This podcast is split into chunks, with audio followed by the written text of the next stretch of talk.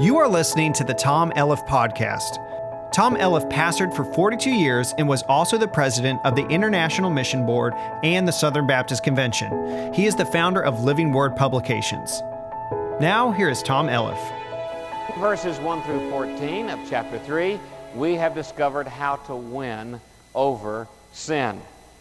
It's a very simple formula, although it's taken me now uh, three services, and I've got one more to go after tonight to deal with this.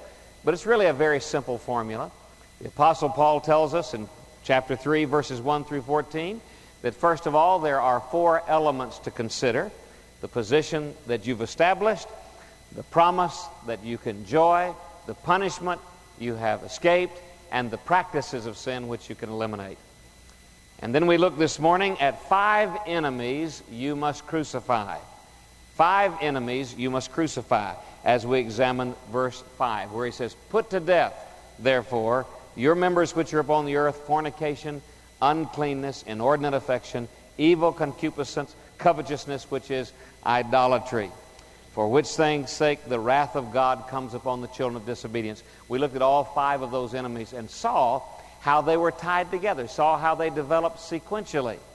And the truth of the matter is, the list we are given here is a list given to us by the Apostle Paul in reverse order. It all begins, he says, with covetousness. And it moves from there to the point where an individual actually becomes involved in fornication, illicit sex. But in between, there's a wide range, and we look at the various activities, the passions which begin to grip a person's heart. So, four elements to consider, five enemies to crucify tonight. I want you to see with me that there are six errors to cast off. Six errors to cast off. So, stand with me if you will, please. I'm going to begin reading with verse 8.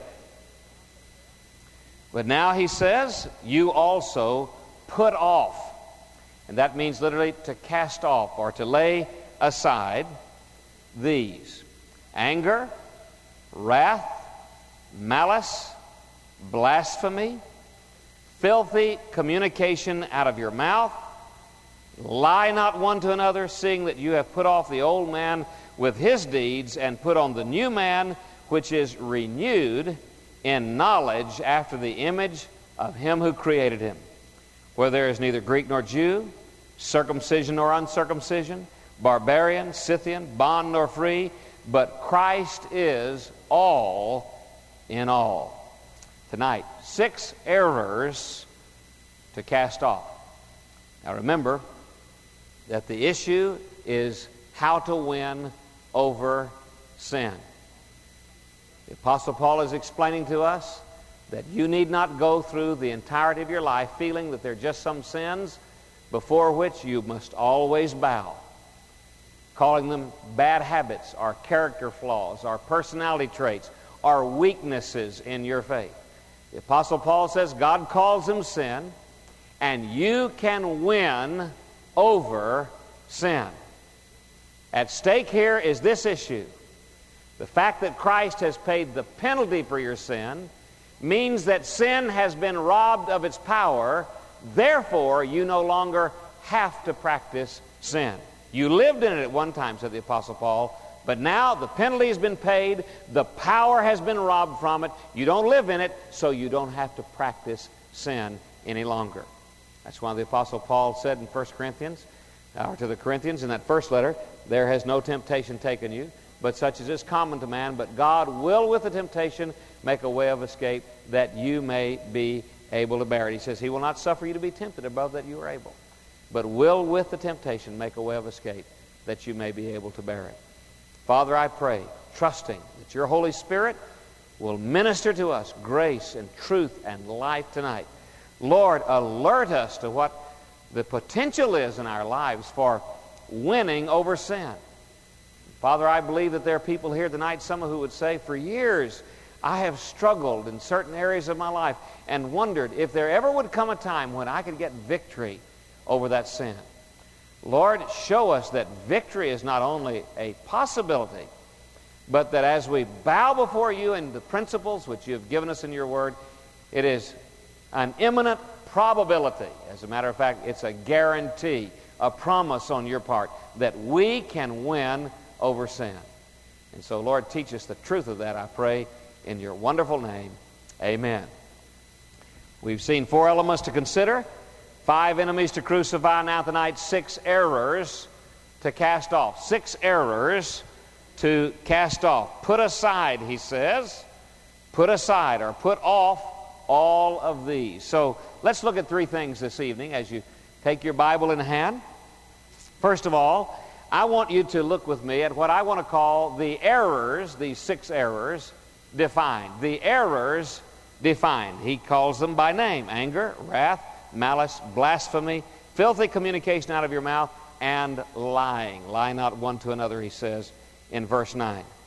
Now let's look at each of these sins, each of these errors. They're more than just missing the mark. These are sins before which many people have tremendous difficulty. As a matter of fact, while on the one hand, many people would not uh, take that list, which the Apostle Paul gives us in verse 5, uh, fornication, they'd say, well, you know, I'm not really sure. Uh, and then you get, begin to look at that list and say, oh, no, I'm not idolatrous. But we saw this morning that believers in Christ are the ones who are struggling with this. Well, now here we see another list, and, and I think many people here this evening, if you're anything like I am, at all. These are areas where you also have great struggles and you need great power to win the victory. Well, what are these errors? Let's look at the definition of them first of all. He gives us anger. Now, this word in the original language of the scripture, orge, really refers to a disposition or an angry disposition in your heart. Now, please understand what the Apostle Paul is telling us here. He's not talking about an anger that is in your life because of an event which has occurred or a circumstance in which you find yourself. What he is saying here is that, that here is an individual in whose life there is this general characteristic of anger.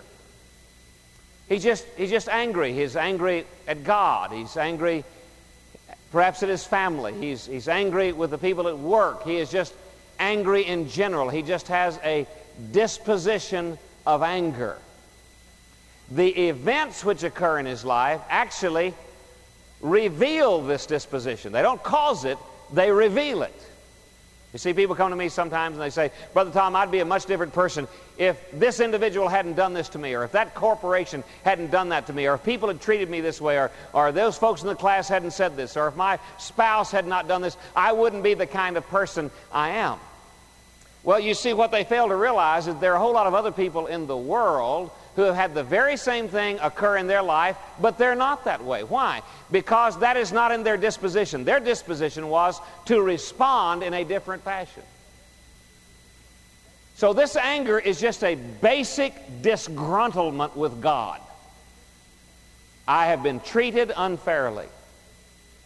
God is not giving me a fair shake in my life. That's what he's talking about here. I remember one time I, I used to be just almost at one time in my life addicted to uh, softball, church league softball. In fact, I, I remember the, the last day that I was really involved heavily in it, I pitched seven games of softball in a softball tournament in one day. They had, had a rain out, and we started early in the morning, late past midnight that night. I was weary, and I mean, I just really addicted to it uh, in, in one sense of the word, and loved it. And uh, we were we were playing a match. This team was, and uh, boy, you know, it was church league ball and everything. But right in the middle of the game, I began to see some behavior that was not at all commensurate with Christians and and the things that were being said and the things that were being done. And boy, I mean, all of a sudden, this was serious business. And and one of my friends was was right next to me, and, and he said, This proves what I've always said. I said, Well, what have you always said? He said, he said, Well, contrary to what a lot of people say church athletics don't usually develop character, but they really do expose a lot of it.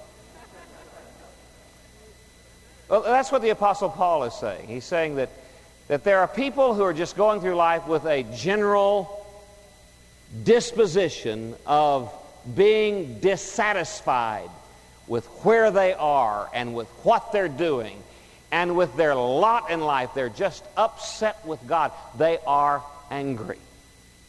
And then he says not only that, but there is wrath. And this is the word, anger is the word orge. This is the word thumos. By the way, we get our word thermos from this.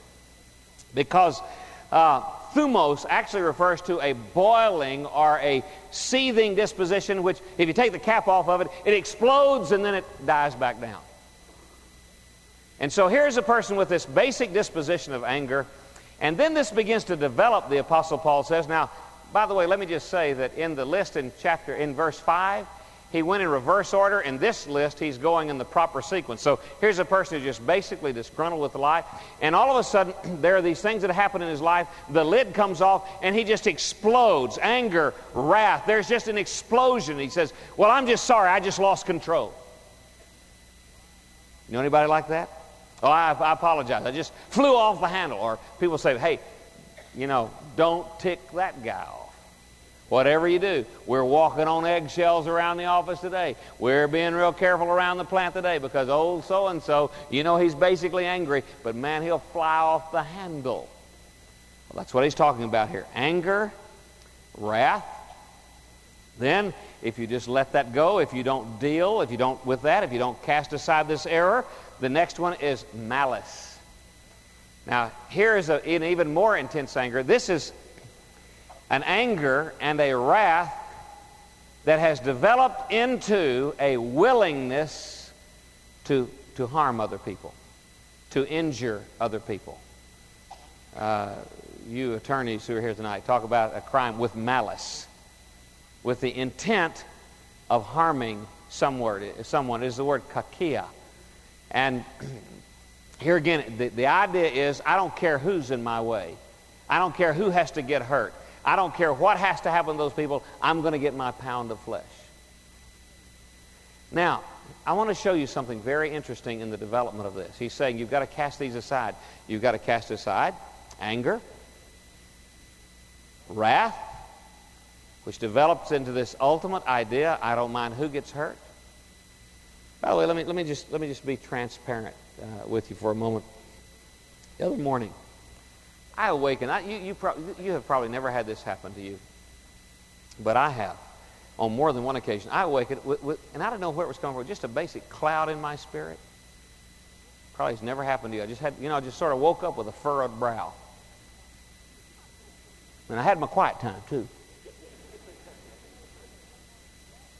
And, and I just came on the office here at the church. I just, I know I'm the only one that's ever happened to, but I just, I just came and I just, and I, I had read and I'd prayed and I was just trying to be happy. And, and I, I know something that was on my mind. It was something that had happened. And, and I had forgotten that God is in control of everything, you know. And so I had just put that aside. And, and, and about midway through the morning, I was in a phone conversation and I said something to a man on the phone. I said, Hey, look, I'm just tired of.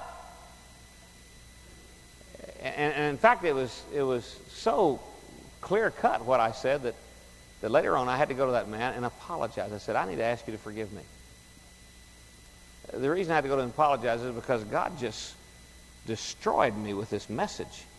I was getting this message. I can't preach that unless I, unless I really deal with this.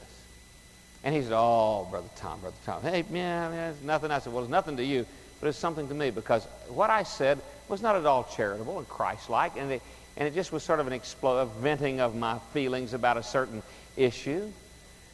Uh, so much so that, that, that I, I was willing for someone to suffer a loss in order for me to get it right, you see.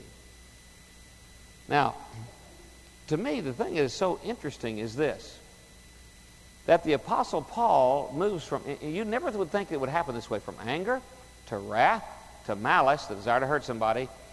And then he, he doesn't say, and then it goes on to murder and then slaughtering millions? No. He goes immediately into the tool most of us use most often, which is the tongue. Anger, wrath, malice. And then he says, when you don't mind whether people get hurt, you have a willingness to harm or destroy other people, then you don't mind slandering them. Notice this word, blasphemy. Blasphemy blasphemia in the Greek language here.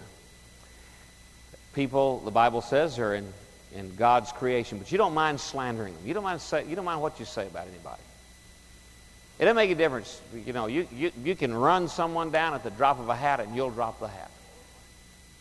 You can be openly, ardently critical of other people. You slander them.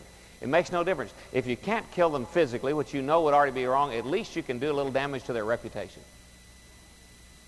Blasphemy, slander, and by the way, he says, look, look at this. Uh, it goes beyond that. Pretty soon, if you find a person who's willing to talk bad about other people, then filthy communication out of your mouth. The word here in the original language, filthy or base, or vile words. Uh, aischrologia, vile words, filthy things. And I've discovered that's true. When you find a person who's basically angry and explosive and doesn't mind hurting other people to the extent he'll say anything about anybody, even if what he says hurts those people, pretty soon you'll find him also to be, or her also to be a person out of whose mouth comes vile communications.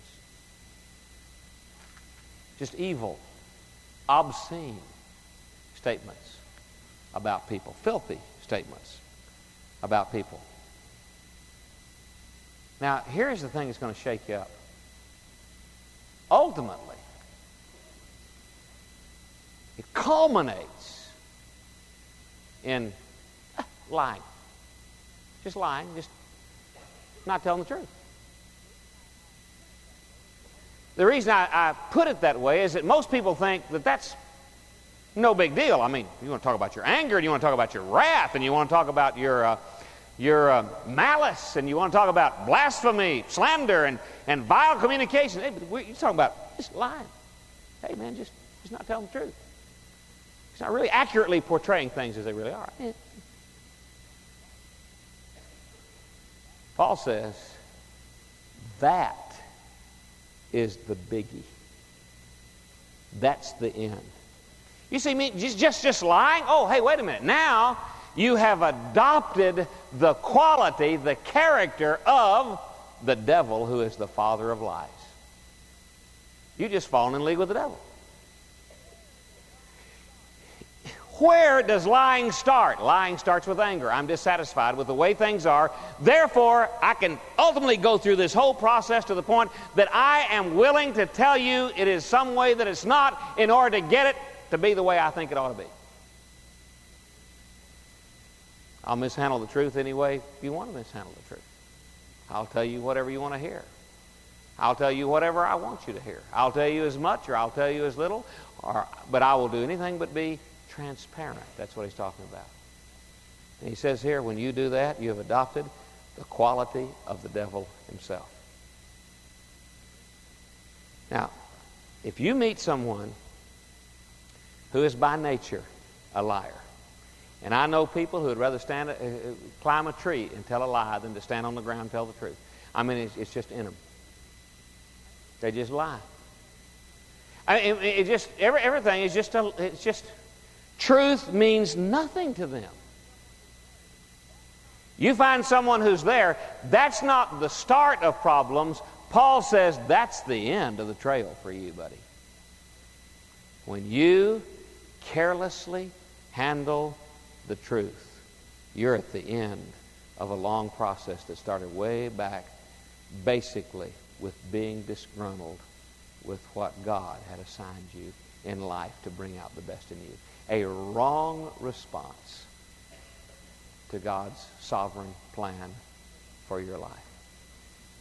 No such thing, by the way, as a half truth. Something's either all true or it's a lie. No such thing, a little white lie. All lies with God are big lies. They're all untruths. Doesn't make a difference whether you tell it to keep from hurting somebody's feeling, you lied. But I was being diplomatic, you lied. You fail to do what God assigned you in the world, the responsibility of doing, being truthful. You say, but it would have hurt their feelings. Then you didn't have to say it, did you? Or you could have said it in love, couldn't you? Or could you could have waited to say it. But in reality, you passed the buck. You're upset. You got that responsibility in life, so you just lie. Lying. The end of the trail, not the beginning. The end of the trail. Because if there's anything we know about the devil, it is he's a liar. He's a liar. Well, no wonder the Apostle Paul says these are six errors to cast off. So we've looked at the errors defined.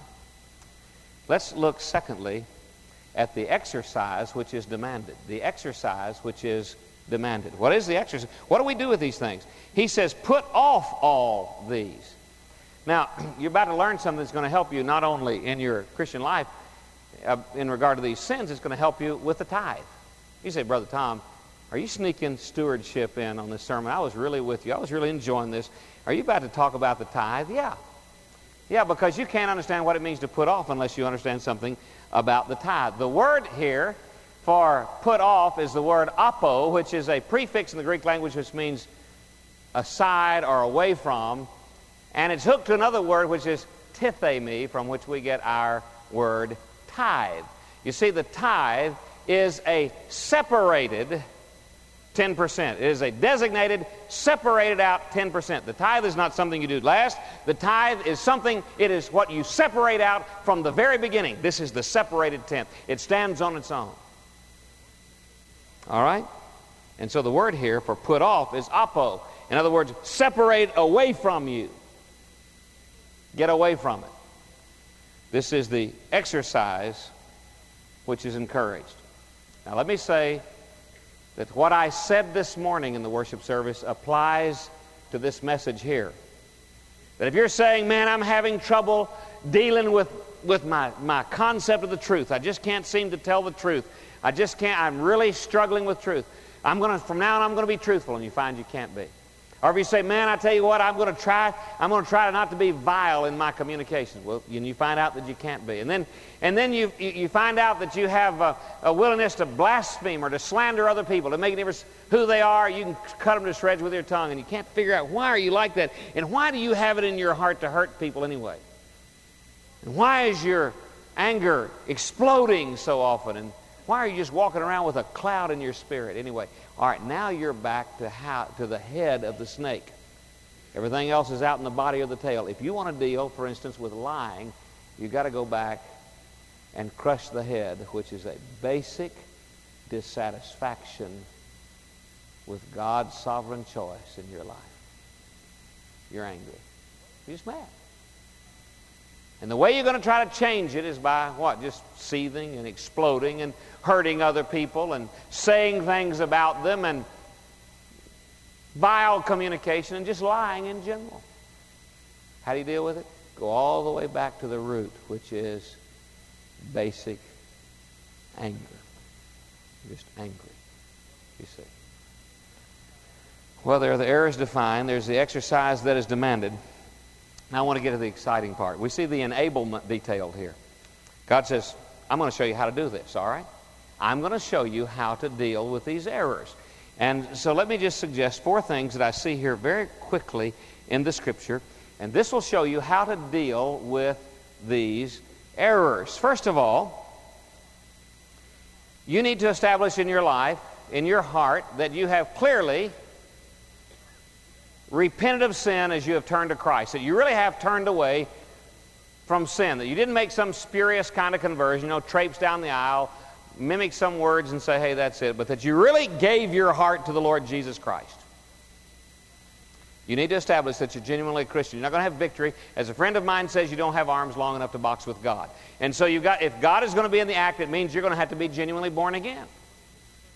And so notice, if you will, what he says in verse 9 lie not one another, seeing, he says, now, in other words, we're, we're making this assumption you have put off the old man. You say, oh, put off, that must be the word apotithemi. But it's not. It's a totally different word. Apekduomai, which means you have stripped off once and for all. Totally different word. He said, all right, now have you done that? You have put off, you stripped off once and for all the old man with his deeds. Now look over here just for a moment. The reason that there are so many people whose names are on the rolls of churches across the country who are not truly born again They say, Well, I've prayed the prayer, or I've been baptized. We have a host of them right here in our own church, and it may include some of you here this evening. The reason people like that are not successful in living the Christian life, as John says in John, John's Gospel, chapter 2, verse 19, they went out from us, but they weren't of us. For if they been had been of us, they no doubt would have remained with us. But they went out that it might be made manifest that they were not all of us. The reason for that is that there is a basic lack of attention to an essential, and that is repentance. Repentance. I genuinely desire to put off, to strip aside the old man with all of its deeds. I want to turn from sin. You see, we're big on preaching turn to Jesus, go to heaven, love God, He'll love you, live a wonderful life. But was there in your heart ever, has there been genuine remorse over sin and the recognition that you were caught in a swirling vortex of sin that would drag you to an eternity in hell? Or did you just saunter down the aisle and said, I'll pray whatever prayer you have to pray to get in heaven? The Apostle Paul says if you're going to deal with sin, if you're going to have, if these errors are going to be cast aside, first of all, we're going to have to operate from the assumption that you have been truly born again. Have you stripped off the old man? Totally. Cast it aside. All right? Number two. Then have you identified with Christ? You see, conversion is turning from sin, turning to Christ. They're two sides of one coin, all called faith. Turning from sin turning to the Lord Jesus Christ, look at verse 10. He said, You have put on the new man. You have put on the new man. The Bible says when you become a Christian, old things pass away, all things become new. You are a new creation in Christ Jesus. You put on the new man. And so let me ask you this question. Number one, have you truly repented of sin? Number two, have you trusted in Christ and Christ alone as your Savior? All right, now operating from that assumption, then he said, There is a way to deal with these sins. Notice what he says.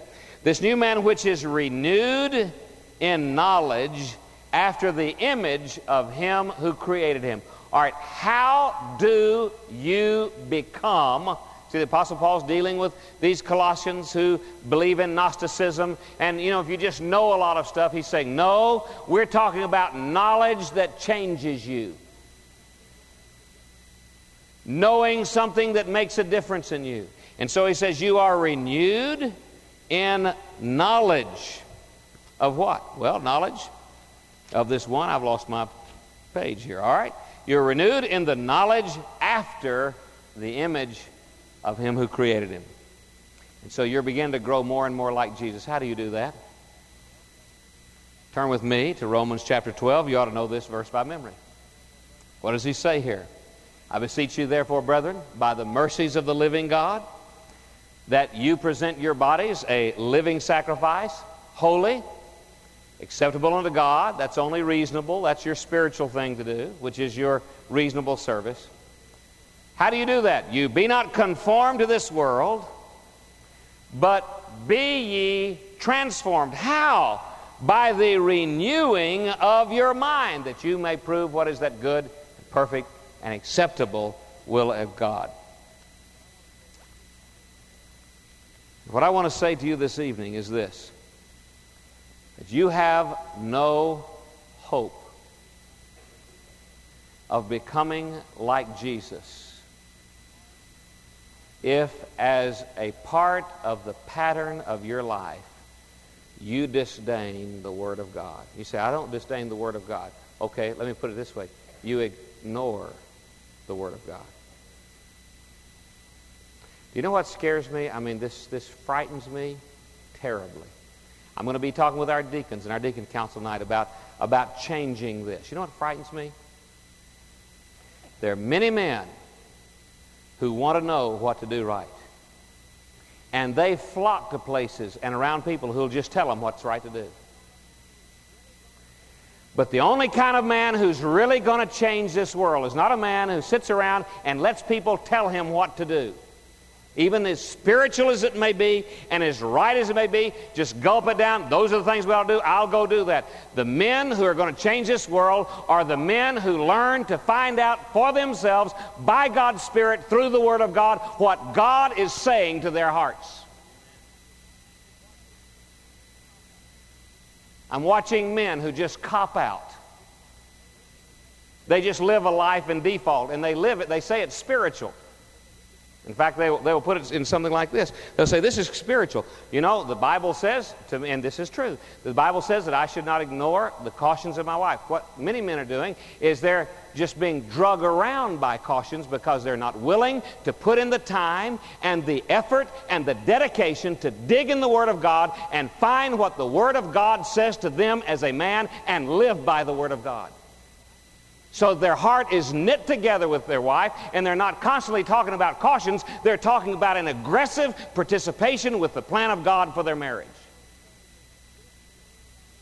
And so he's saying here if you want to win, number one, have you genuinely repented of sin? Number two, have you totally trusted in Jesus Christ? Then, number three, get your life renewed. Become like Christ who lives within you by finding out what Christ looks like allowing God's Holy Spirit to transform you, to renew you, to exchange you, to show you about Jesus and the principles of the Word of God. Oh, there's, there's another thing here. He said, We're not through yet. He said, One other thing. Give others a break. They're somewhere along the pilgrimage, too. Give them a break. Sometimes we won't give anybody a break unless they're exactly where we are. Then we say, hey, you're spiritual. Hey, you know what the Apostle Paul says? Hey, listen. He said, I want to tell you about this body of Christ. It's made up of all kinds of different people. And when Jesus looks down here, see, you're over here worried about this guy because he's a Greek. He said, There's no Greek. You're over here saying, Well, that guy's a Jew. He said, There's not a Jew said, Well, he's been circumcised. Jesus said, Hey, he hasn't been circumcised. What? Well, what about those barbarians? They're included. Scythians? Yes. Hey, but the slaves? Slaves? What about the free? Free. You see, Jesus looks at that and says, That's all part of my bride. I'm working on all. Give each other a break, will you? Give each other a break. A lot of what is seething in the hearts of people is their dissatisfaction with what others with whom they are going to spend eternity in heaven have said or done to them. Well, this barbarian, this Scythian, you uncircumcised Philistine, you Jew. He says, Look, in the body of Christ, there is neither Greek nor Jew, circumcised or uncircumcised, barbarian or Scythian, bond nor free, but Christ is all in all out there. So when somebody comes along and they're not where you are, should that create within you, uh huh, yeah, that does. No, he's saying here, give each other a break. We're all growing. We're all growing. Do you understand what he's saying here? This makes sense to you? Nod your head like this if it makes sense to you. Say, yes, this makes sense to me. Pastor? Okay, all right, let's try it the other way. If it doesn't, go like this. No, it doesn't make sense to me, Pastor. What I want you to see is this.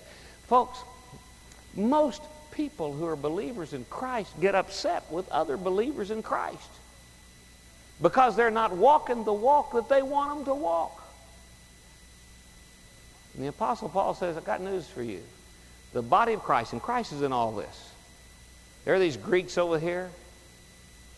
They love Heroes. Isn't that the way you pronounce it? gyros? Heroes sandwiches. The smell of garlic. And they're the Jews eating their bagels and raw fish. Circumcised and the uncircumcised. And the, the barbarians ripping the meat off. And the Scythians. And he says, hey, look, the bond and the free. So I want to tell you something. If they've given their hearts to Christ, they're on a pilgrimage. You're going to be in heaven with them forever. Why don't you give each other a break? Why don't you love one another and realize that it is God who is working within you both to will and to do of His good pleasure? You say, okay, Oh, wait a minute, wait a minute. Let's get that circle a little narrow. Why don't you give your wife a break, guys? Why don't you give your husband a break, dear lady? Hey, parents, why don't you give your children who are born again a break? And hey, kids, why don't you give your parents a break? They're going to be in heaven too. And if you hadn't cleaned your room before you got there, they're going to tell you about it too. You know what he's saying? Christ is at work in all of us, conforming us what? To the image of his son. That's what God is doing, conforming us to the image of his son. And one of the things that we are given to do, we are to provoke. That means to spur on each other to love and to good works, proper Christ-like behavior. So how am I going to cast off these errors? How am I going to take these things off and put them aside? Be born again. Turning from sin, turning to Christ. Burying myself in the Word of God, asking God's Holy Spirit to change me into the image of His dear Son. Instead of looking at other people who seem to be barbs to me because of the way they are, I'm going to give them a break. They're on the same path. And it could be, oh, I know it's probably impossible to even think of it, it could be they're even farther than I am. Heaven forbid. But it just might be. They got a step on me, and I've got something to learn from them. Well, what have we said? There are four elements you need to consider. Five enemies you need to crucify. Tonight, six errors you need to cast aside. Wednesday night, seven excellent virtues in which you must clothe yourself. Father, I trust that your Holy Spirit, moving in this place tonight, will bring us to a point of decision. Father, I pray that you will create within our hearts an eagerness to be transformed by your word an eagerness to allow you to show us day by day how to deal with these errors, these sins in our life. Father, thank you for your word because it is by your word that we see the error of our ways. It's by your word that we are transformed through the working of your Holy Spirit as we begin to see who Jesus is. Thank you for your love. Oh, Heavenly Father, thank you for your love.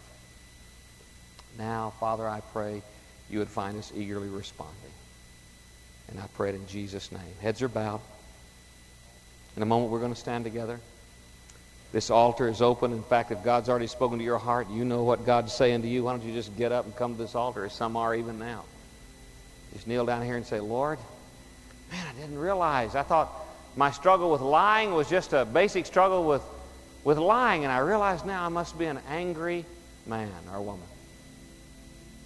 That's where that evil communication and that blasphemy, that slander, and that malice and that wrath comes from. I just must be a basically angry person at my lot in life. Now, are you going to let God deal with it? And let the Holy Spirit speak to your heart? Will you respond to what He says? Well, I want to urge you to do that. Many people are already here at this altar. Others of you will want to join them. Now, in the midst of these, here come the altar. Let me just say that I believe there are people here who tonight need, you want to, the Lord's speaking to your heart about joining this church. Would you do that without reservation? I mean, just make your way to the altar and say to one of these counselors, look, we believe, I believe, I need to be here. Maybe you're coming back home from school. Maybe you're here for the first time. Maybe you've been here many times and just never taken the time to join the church.